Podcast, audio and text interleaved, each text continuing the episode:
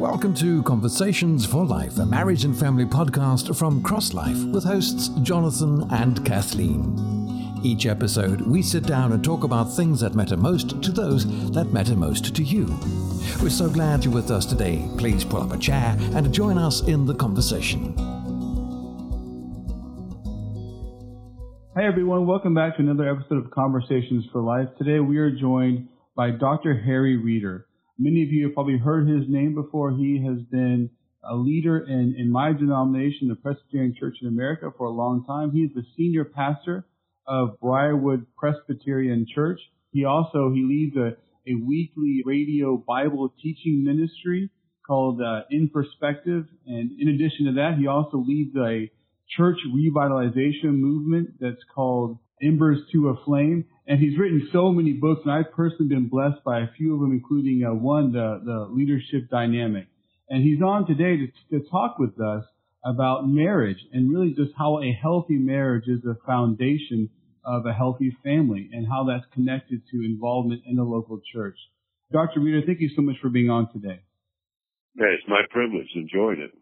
By the way, we also have a podcast. It's a 10 minute podcast called Today in Perspective and and like the radio 30 minute program you mentioned, it's available on our uh, church app, Briarwood app that you can pick up in the various ways that you get apps. I'm, that's beyond my capabilities.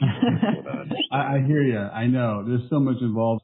So Dr. Reeder, just to honor your time and our time together, I'd love to hear you just speak to what are some of the elements of a healthy marriage? You know, two or three. I know there's there you could add, add infinitum, but just two or three of the ones that you would say if you have these, you, you're starting on a right foundation. Well, obviously, you need a marriage that's in the Lord, and that's an obvious one, two believers. Right.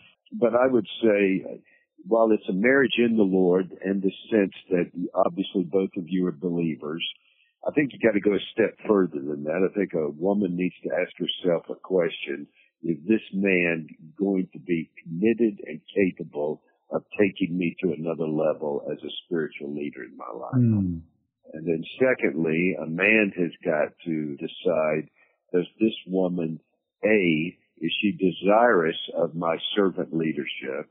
And then secondly, will I be able to do what the Lord wants to do in her life and through her life? Mm. And I, so I think those kind of questions I encourage our singles to ask. Yeah, you want to get Mr. Right, but really the bigger question is, are you asking the questions in life that are going to make you Mr. Right or Miss Right for that mm. person? Mm. So that's one of the things. And then we, of course, believe very much at Briarwood, I am not allowed to do any marriages that do not finish our premarital counseling and discipleship. And that includes my sessions with them as well as couples that we have trained to disciple people through the premarital counseling. But then when we work through them afterwards, we hand them off into pastors and elders. And one of the things we tell them, we want you engaged and embedded in the life of the church. That's the mm-hmm. womb that's going to nurture you. The Great Commission is given to the church. It is implemented by the church and it is, it results in the vitality of the church. So I, while you have to come to Christ personally, you never live for Christ individually. Mm, therefore yeah. you and your marriage uh, need to be, I, you need to be, I, I show people this all the time from the, the lives of Mary and Joseph. There's a little piece that people miss it says that Jesus grew in wisdom, stature, favor with God, and favor with man. And there's two things that are brought out in Luke chapter 2. And number one is he was submissive to his parents. And so that's number one. Then the second thing is they went to the temple as was their custom. It repeats they were at the synagogue in Nazareth as was their custom. Right. In right. other words, the family was in the church and the church was in the family. I believe that's absolutely crucial for marriage and family is embedded in the life of the church, not playing drive-by church. We go mm-hmm. there whenever it works out in our schedule for a worship service on Sunday for an hour. You embrace and are engaged in the life of the church. So those would be, and then another thing is I believe in the early years, it's a good idea for a couple to do a ministry together. you do tasks together, I think that really helps you grow in your relationship. You can look at a football team. You get this, you got a 400 pound tackle, you got a 150 pound wide receiver. They've all got their responsibilities, but the reason they're a team is they're all trying to get across that same goal line. So every Mhm. time in your marriage you establish common goals that you achieve together, such as, well, we're going to lead this fifth grade Sunday school class together. When you do those things together, it's amazing what that does for your relationships. Yeah, well, and springboarding off of that, love to hear more about how church involvement does play into developing a healthy marriage. How does that happen? How have you seen that over the years in, in the people in your church and in your own marriage? Well, obviously, I think uh, sitting under the preaching of the Word of God together, and then I encourage families and marriages. I say, you know, Sunday nights, if y'all want to sit around, and, you know, with the youth, and you want to, kids want to go sit with the youth or something, that that's all fine. On Sunday morning, your family, I think you ought to be together. Now, we actually have a children's church, and I have no problem with that. I'd be more than happy to explain how we do it up to the third grade. But other than that, what we try to do, I mean, we make a big deal of how the child graduates into the bigger worship service and but Hmm. but our bigger deal is the family worshiping together with the family of God. And one of the things I tell dads, I say one of the great things you can do is get a practice in life is that when we would leave church, we would always talk through with the kids and with each other what we learned, what are the implications, what in the worship service impacted us today in addition to the preaching of the word, what did we learn? And so we try to, what the confession calls improving or learning from or bringing a distillation of how this worship, instead of evaluating the worship service, we evaluate what is the worship service has it done in our life and the various Right. elements of worship from the singing to the praying to the confessing to if it's a sacrament Sunday. All of those things are crucial. And the other thing we always did as a couple and then when we had kids is Sunday night after church was a was a family event. We'd go out and get pizza Sunday night after church and okay, what happened last week? Where are you going next week? What's going on in your life? So the Lord's Day became a lot for our marriage and our Mm. family. We try to disciple our people to do that. Obviously, we want you in a small group. The Bible says that the Great Commission is focused upon disciple making. That would be evangelizing and equipping someone to walk with the Lord and learning all that the Lord has commanded. The, the basic venue of discipleship, I don't believe, is one-on-one. I believe one-on-one discipleship is for a season or a reason. Right, right. Best discipleship is in a small group. So a couple and individuals getting in a small group to be discipled, I think is absolutely mm-hmm. astonishingly beneficial to a marriage. So mm-hmm. those are some of the things, but most of all is how the spiritual disciplines that you, that you practice in worship are downloaded into your life. So Hmm. Cindy and I, every night we read scripture and pray together with our family. Before our family, it was just with each other. Every morning we never leave without reading a passage of scripture and praying together.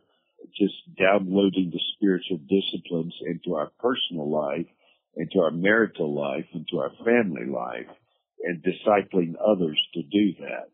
So those are some of the crucial things that marriages are, are developed within the church when we give people these biblically based uh, best practices for life.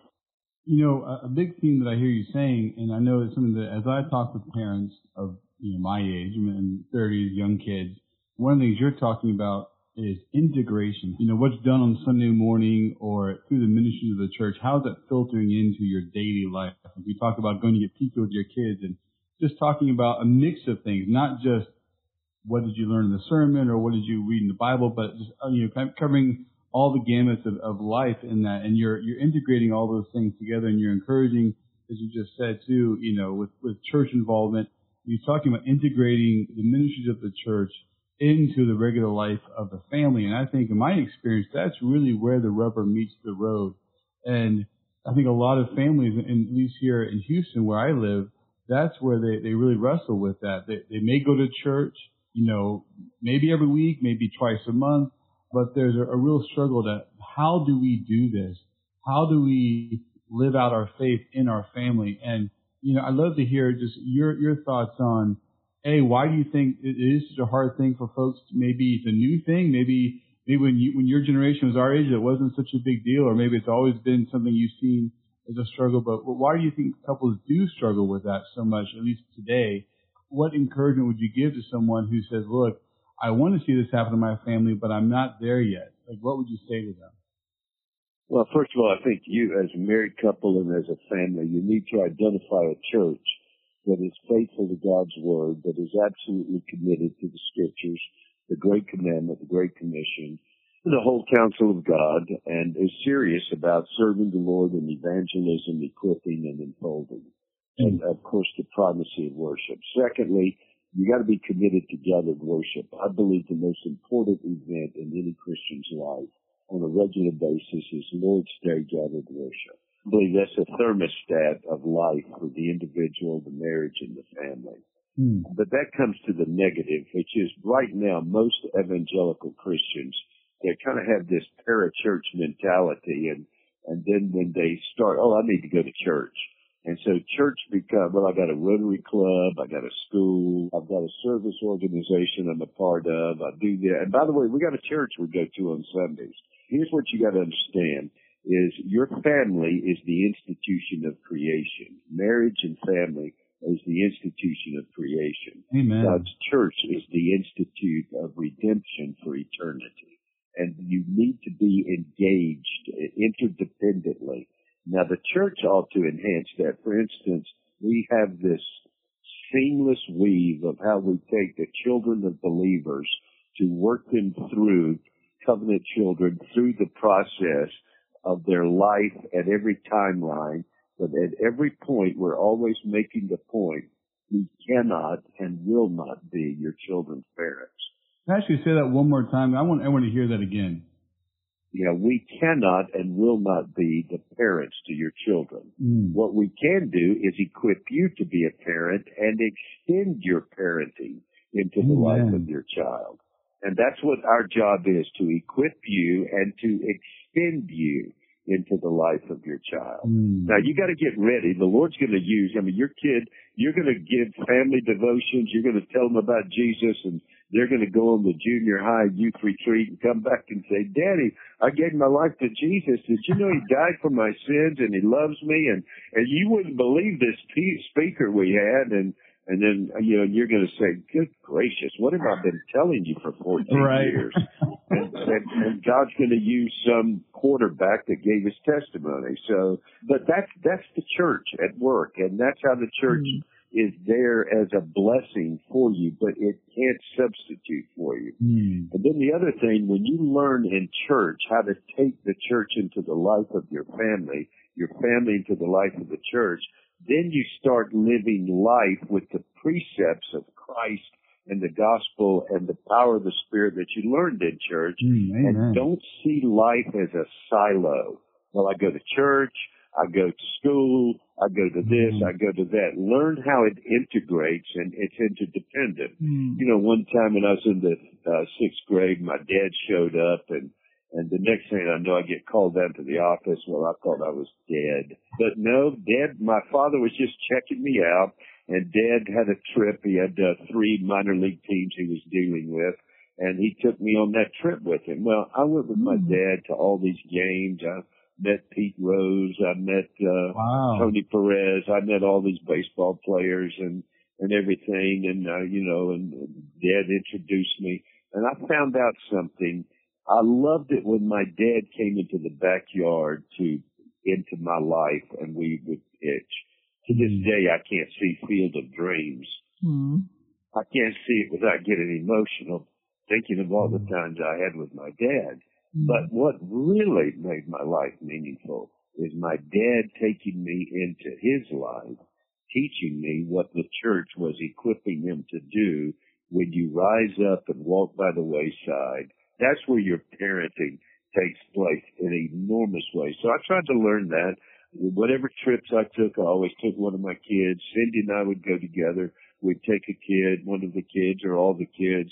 And so that they could, say, I go to the hospital, I take my kid with me. Mm. And uh, before long, you know, the people in the hospital, they'd much, much rather talk to my kid than me. right. right. And, uh, so, but my kid, no longer did my child see the church as a competitor. Uh, you know, mm. people will say to me, well, I, you know, I think we're going to stay home and have family time Sunday night. Well, I said, would you explain to me what is more beneficial for your family than worshiping together and explain to me why it's more beneficial? I know you're thinking I'm saying that because I'm a pastor, but actually I mm-hmm. already believed that long before God called me as a pastor. I mm-hmm. realized the most important thing I could do for my life and the life of my kids and my marriage was what I was going to engage in the context of worship with the means of grace and the focus upon the triune God with the preeminence of Christ as mm-hmm. creator, redeemer, and sustainer. So I know your podcast is focused upon that.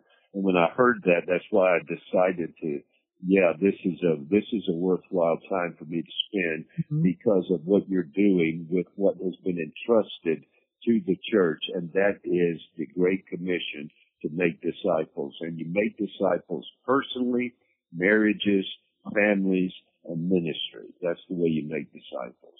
What you just said is such a good message for families, yeah, who think that there's some sort of competition between their family life and their church life, or it has to be one or the other. It's also a really good corrective for, I think, a lot of families in ministry because it is pretty easy when you're in ministry to think this is the great work that I'm doing, and it is it is a great work. It's it's from God, but your family work is also a great work, and there's no necessary conflict between the two. And so I love what you said about helping your kids to be integrated into that, both your your work as a pastor, but you know, for people who are not vocational pastors, just to see that your family life and your church life come together, that your church family and your immediate family they go together and, and, and your your smaller family is part of the larger church family and that's something we tell our kids as well.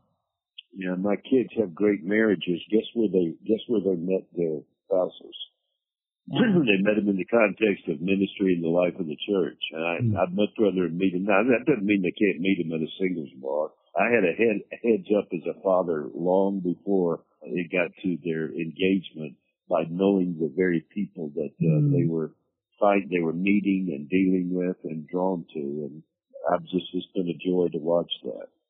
What you sharing about your dad, the demands on a pastor are endless. And I think a lot of fathers feel that way about their jobs, whether they're in, in, you know, tech or business or oil and gas or whatever it might be. I do feel like that is kind of an epidemic these days though. And I think a lot of fathers feel the immense pressure of job and career. Maybe I'm wrong compared to, you know, your generation and, and when you guys were in your 30s and 40s, I don't know what pressures you were dealing with, but I know men my age feel like the demands on their time from work is endless and the travel and the, the pressure and the stress. And, and what always goes, I feel like, is, or at least what the easiest thing to, to put aside is your family, uh, to take them for granted. Because in the moment, you know, in the moment, they're not the ones who are paying the bills. They're not the ones who are sending you the emails. You know, those chickens don't come home to roost until 10, 20 years later. So I'd love to hear you speak briefly, if you could, uh, just two fathers, two men, relating to what you've just been speaking about, it, and how would you counsel, you know, men who are dealing with all those pressures and yet not succumb to the temptation to throw their family and their kids by the wayside? Well, you know, one of the things that I would just simply say is that, um, yeah, and so let me put myself outside the ministry in that sense. As you know, my grandfather and my parents, I mean, the church, I, I try to imagine my dad and mom getting up one Sunday and saying, you know, kids, where do y'all want to go to church? I don't even have a category for that. I mean, my mm-hmm. dad and mom knew what church was, the importance of church. It was prioritized. Even if we were traveling, we would always be back by Sunday night if we had to be traveling, mm-hmm. or we would never leave till Sunday afternoon. I mean, my dad and mom just knew that this is vital to us. This mm-hmm. isn't an add-on. This is really vital. I mean, it's borne out, you know, and, and when I was a kid growing up, those years I was just doing some research. Members of evangelical churches, they average going to church 3.4 Sundays a month. It's 1.6 today. And so uh, people say to me, what does the church need to do to stop the drain of our kids? I don't think it's what the church needs to do. I think it's what parents need to do. I mean, as a parent, you've treated the church as an add-on and therefore all that the church stands for as an add-on. So when your kids get older, they're just not going to play the game. Uh, why give 1.6 Sundays a month to something that's not important? But they're just not going to play the game. I don't think the issue is the church needs to rev up its music. I think it's that I think its parents need to rev up their lives in terms of what Christ means to them and what and remember something that Jesus died on that cross for his church. That the, Bible says, husbands love your wives as Christ loved the church and gave himself for her. The Bible tells me that uh, Jesus purchased his church with his own blood. That's the one institution I'm involved in that's headed to eternity. If that shows up in my life, it shows up in my children's life. And so I think that's part of it. The other part of it is you develop friends outside of Sunday from the church and your kids get to meet them and their kids and their families and you've got things that you do together and there's a whole level. Now that, again, don't get insulated from the world. Don't get isolated. There's all kinds of things you need to do to be engaged in the world, but not of the world. But learn to make use of all of this, the means of grace of fellowship as well as preaching and sacraments and all of those things. So that's what I think you do as a parent. A, I knew dad and mom would take us to church. I tell people I got saved out of a drug problem. My dad and mom drug me to church every Sunday morning, every Sunday night, and every Wednesday night. I can tell you in my life, I, I had a very, un, uh, I rebelled against uh, everything. I had not come to the Lord. And in my college years, it became obvious, but in the midst of immorality, addictions, and rebellion, I could still hear the songs. I could still hear Miss Allison, my fifth grade Sunday school teacher. I could still hear the uh, songs from the youth group. I could still remember all of that. And that was a tether that kept drawing me back from the Ecclesiastes emptiness that I was mm. experiencing. And I knew where to find it. So that's the train up the child in the way you should go. Well, listen, if it's not important in your marriage, it's not going to be important in your family. So I, I don't think it's an either or. Yeah, and that's really that's a great summary of you know why a healthy marriage is the foundation of a healthy family what's important in your marriage that's going to show up in your family, the values that you have as the parents, as the husband and wife, they're going to permeate all of your family life. And what, what you really yeah, got to come out. You know, that's what I tell people. I try to tell them this. Children are not the reason for unity in your marriage. Children are the result of your unity in your mm. marriage, not only biologically, but also spiritually. And if you and your wife and you and your husband are one in the Lord, then that unity is what will impact your children. If your children are the reason for your unity, number one, you probably your marriage isn't going to last after they leave the home. Yeah. Number two, uh, number two is your marriage is pretty empty because because you'll start calling each other mommy and daddy. I hate to hear that. you know, a husband and a wife talking, hey mommy, hey daddy. No, you're not each other's mommy and daddy. You're a husband and wife, and then mm-hmm. you're your children's mommy and daddy. That reveals to me the identity in the home is the children. So I think we have to get people that walk with the Lord personally, develop their marriage in the Lord and for the Lord, and then they then they're ready to bring up children in the nurture and admonition of the Lord whom they are in and who is in their family and then that is enhanced because they are embedded and enfolded in a biblical church with the means of grace. I want to ask you one more question. Given your experience, of course, for so many years as a pastor and through Embers to a Flame, you know, you've traveled extensively to all kinds of churches. And I know here here in Houston where I am, there's lots of churches that really, I think, don't equip parents with the vision that we've been talking about of of you as, as the, discipler of your children, as, as that extending outward from the home, but starting in the home. And I'd love to hear you just speak really briefly to what are uh, two or three quick things you say, you know, here's just some things you should look for in a church that is going to help you lead, lead in that direction. And here's some things maybe to watch out for. Well, I mean, not to be too overly simplistic, but it's got to be a church that's committed to the authority, inerrancy, infallibility, and sufficiency of the scripture. So in a worship service, you sing the word, you pray the word, you confess the word, you read the word, and you preach the word. Absolutely. A church that is getting its direction from the word and its people's lives are conforming to the word instead of conforming the, the scriptures to the way they're living their life, then that kind of church is going to be a church that's going to be beneficial to your family. And in terms of the, you know, a worship service, yeah, like I said, we do make available uh, for, as an option. We by no means, man, it's mandatory. We do make available, um, at, not for the whole worship service, but during the preaching of the word, uh, families can let their children up to the third grade go to our children's worship center where they're Right. going to sing and hear a lesson on their level up into the third grade. It's not mandatory. You can use it. And we never, we never try to, and we never do it for the entire service. We want Right. them in there with their parents, learning how to worship, and then we do a big graduation thing of now that you're in quote unquote big church for the whole time, how, how can you benefit from the sermon? Hmm. And we actually, the last year they're in the children's church, teach them how to benefit from the sermon that Mm. they, which is the only part that they've not yet experienced. But I think, you know, you can look and see how your church sees, but let me give one warning. Do not forget, everybody's not married. Don't forget you got singles. Don't make your church just the church for those who are married. Singles are out there. How can they be incorporated into the family of God? Some of them are called to be single. Some of them are single by transition. Some of them are single by physical reasons, et cetera, et cetera. And so one of the great things for marriages and families is how do you reach into that single population, the widow, the widower, the, the single, the single in transition, the single by providence, the single by calling. How do you, how do we incorporate them? You know, like for instance, on our holidays at Briarwood, we, all our singles know, I can, all I gotta do is send my name in and there's a family that I can have a holiday meal with.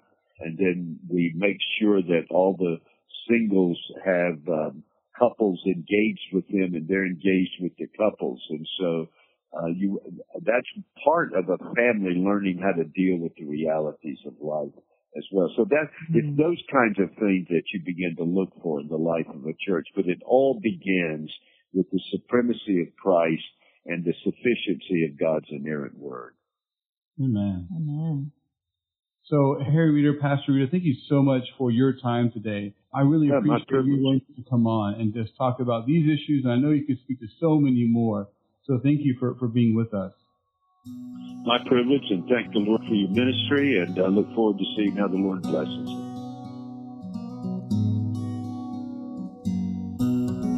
Thank you so much for listening to today's conversation. Don't forget to subscribe to our channel using your preferred podcast app and to join us again next week.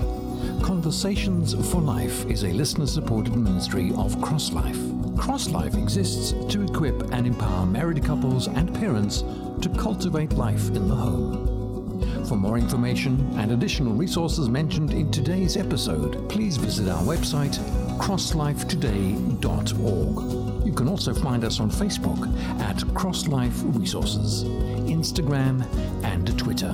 Until next time, take care and God bless.